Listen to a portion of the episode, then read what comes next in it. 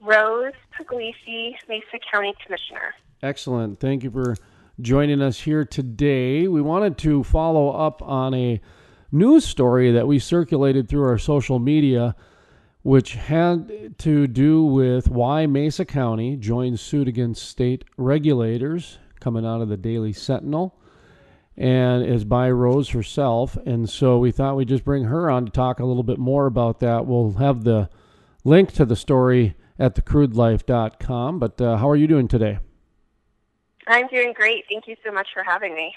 So let's talk a little bit about this. So, kind of, I guess the news would be that uh, Mesa County joined suit against state regulators. So let's talk about that first a little bit. Just kind of, um, you know, what led you to write this, and and and what, why we're at where we're at today. Um, okay. Well, thank you again for your interest in this story. So, you know, Mesa County has been joining with um, rural counties from across Colorado on both the western slope and the eastern plains um, during these rulemaking processes that have been coming into effect since Colorado um, passed Senate Bill 19181. And so, what we um, want to express is that different areas of the state have different concerns. And unfortunately, we see a lot that there is always this one size fits all model that is applied across the state, whether you're dealing with oil and gas issues or agricultural issues. Um, even now, we have COVID 19 issues, and this uniform application doesn't work for all of our communities. And so we formed a coalition, um, the Western and Rural Local Governments Coalition, and basically are uh, testifying during these rulemaking processes. But we also wanted to make sure that um, the rule of law is being followed. And so we feel that our interests are not being taken into account, and that was the reason for the lawsuit. So, what what are you asking people to do? You know, uh, in terms of the next steps on certain things, because I, I, imagine there's a lot of people that um, are feeling very similar to what you are so much you know you wrote a letter. So i would imagine that there's other people that are you know having similar thoughts and angles to it as well. Absolutely. You know we, we're always trying to inform and engage our constituents people from across colorado and in some cases people across the nation as to what we are trying to do. Um, really we just want to get the message across that one size fits all does not work for our communities. Our access to the resources is different. Our resources are different. Um, our wells are lower emissions, and some of these regulations are so onerous that our, our companies are just going to close those wells down. And in rural communities where we depend on our natural resources, along with other um, diversified areas of our economy, it is really important that we protect those resources. So we want people to get um, informed about these issues and obviously continue to get engaged, whether that be on social media to inform their friends and neighbors, um, write letters as well, or um, especially during these rulemaking processes, submit comments. We've seen Colorado come up with a term, the Colorado Blueprint, to where it seems that there's certain regulations that are coming out of Colorado, and it's either the blueprint behind the regulation or the formula on how to get something to be a regulation or deregulated, if you will. Uh, are you familiar with that uh, up up where you're at, up in the Mesa County area, with that kind of that uh, stigma, or I guess there's even a book uh, called that. Uh, are you familiar with that term, or just the fact that Colorado seems to be uh, kind of a ground zero for a lot of oil and gas regulation in other states? We have definitely seen um, policies coming out of Colorado that um, will have impacts on other states, of course. We find and have been incredibly frustrated um, that most of the regulations that seem to either go through the legislature or become um, the formation of ballot questions originate in California. And so we feel um, that Colorado is very different from California. And when we see um, those those ideas coming forward, we find it very difficult to to combat at some point. Um, I mean, SB 181. It, I mean, it's mostly coming from rulemaking and um, legislation that California has passed. So we don't want to be California. Um, and, you know, we are very different than other areas of the state. And so just making sure that people understand that our, our issues are different in rural counties and that our resources are different is really important during these rulemaking processes.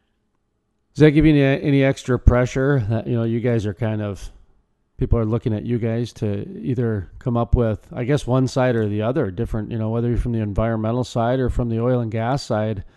Um, I don't know. It seems like it would add some added pressure knowing so many regulations are coming out of a state, so to speak. So um, anyway, I, I, just a little sidebar of interest for for me a little bit. Sometimes I like to have the uh, bubble gum for the mind, keep chewing a little bit, and I know and I know I go too far.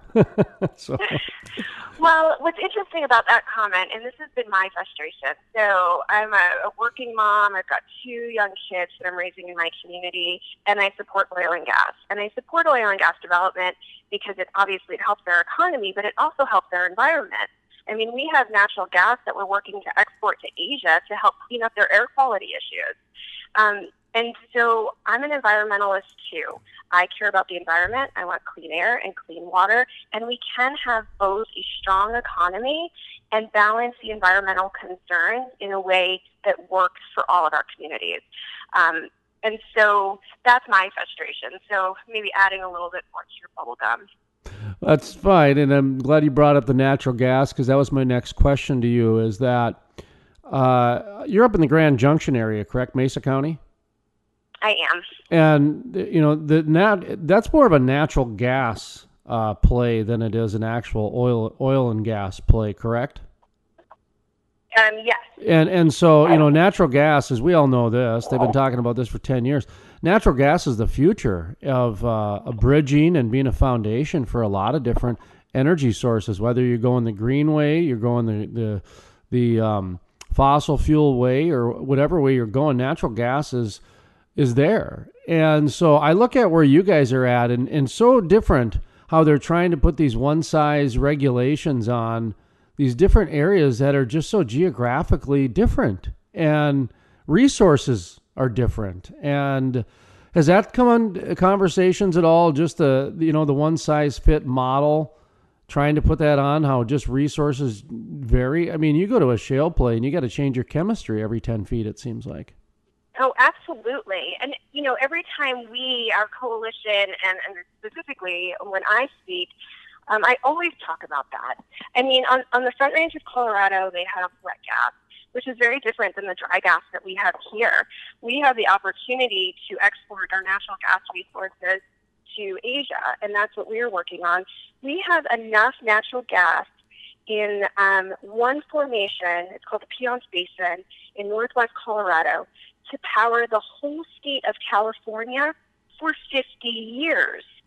And so just that abundance of the resource and the fact that it's trapped and that our only markets are overseas is very different than what other parts of the state um, are experiencing. Our access to the resource is different, our formations are different. And so, yeah, that one size fits all just does not work for our communities. Now you say that you're a you're a county commissioner. Is that right? Or you are you running for county commission? Okay, so you are the county commissioner, one of the or one of the one of the county commissioners. Okay, great. Um, I, oh, go ahead. I am a county commissioner. I'm in my uh, the last six months of my second term, and I'm term limited. Okay. Okay.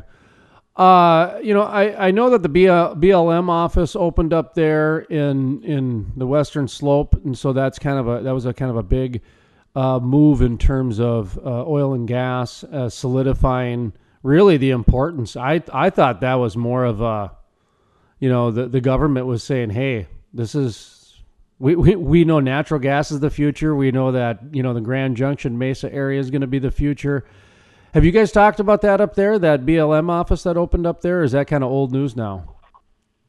Um, it is a little bit. Um, you know, I was one of the advocates along with several county commissioners from across Colorado, um, and definitely in Colorado. We were advocating to get the BLM headquarters moved to Grand Junction. Um, and, you know, we are obviously happy to have that.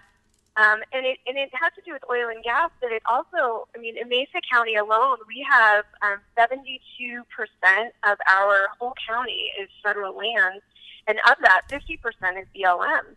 And I will tell you, as we've gone through resource management um, processes and um, talking about management of those public lands, we have always felt very frustrated that the ultimate decisions are made by people in Washington, D.C., who don't even know where Mesa County is.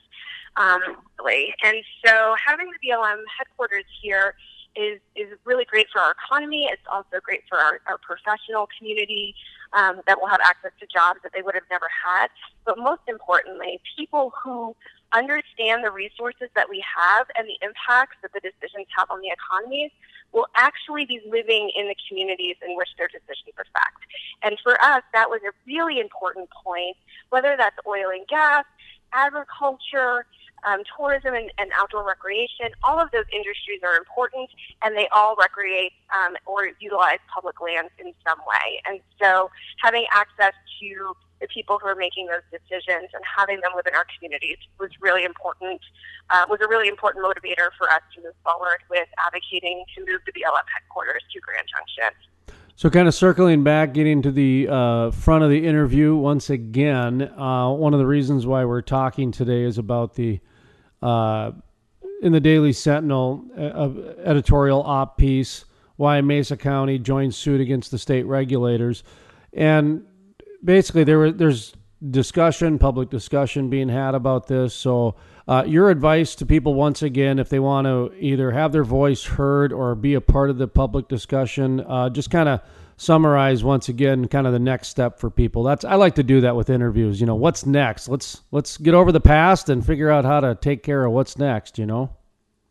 Absolutely. Call to action is always really important especially obviously for your listeners. But yes you know we ask that people get informed and engaged in the rulemaking process as it's going through in colorado.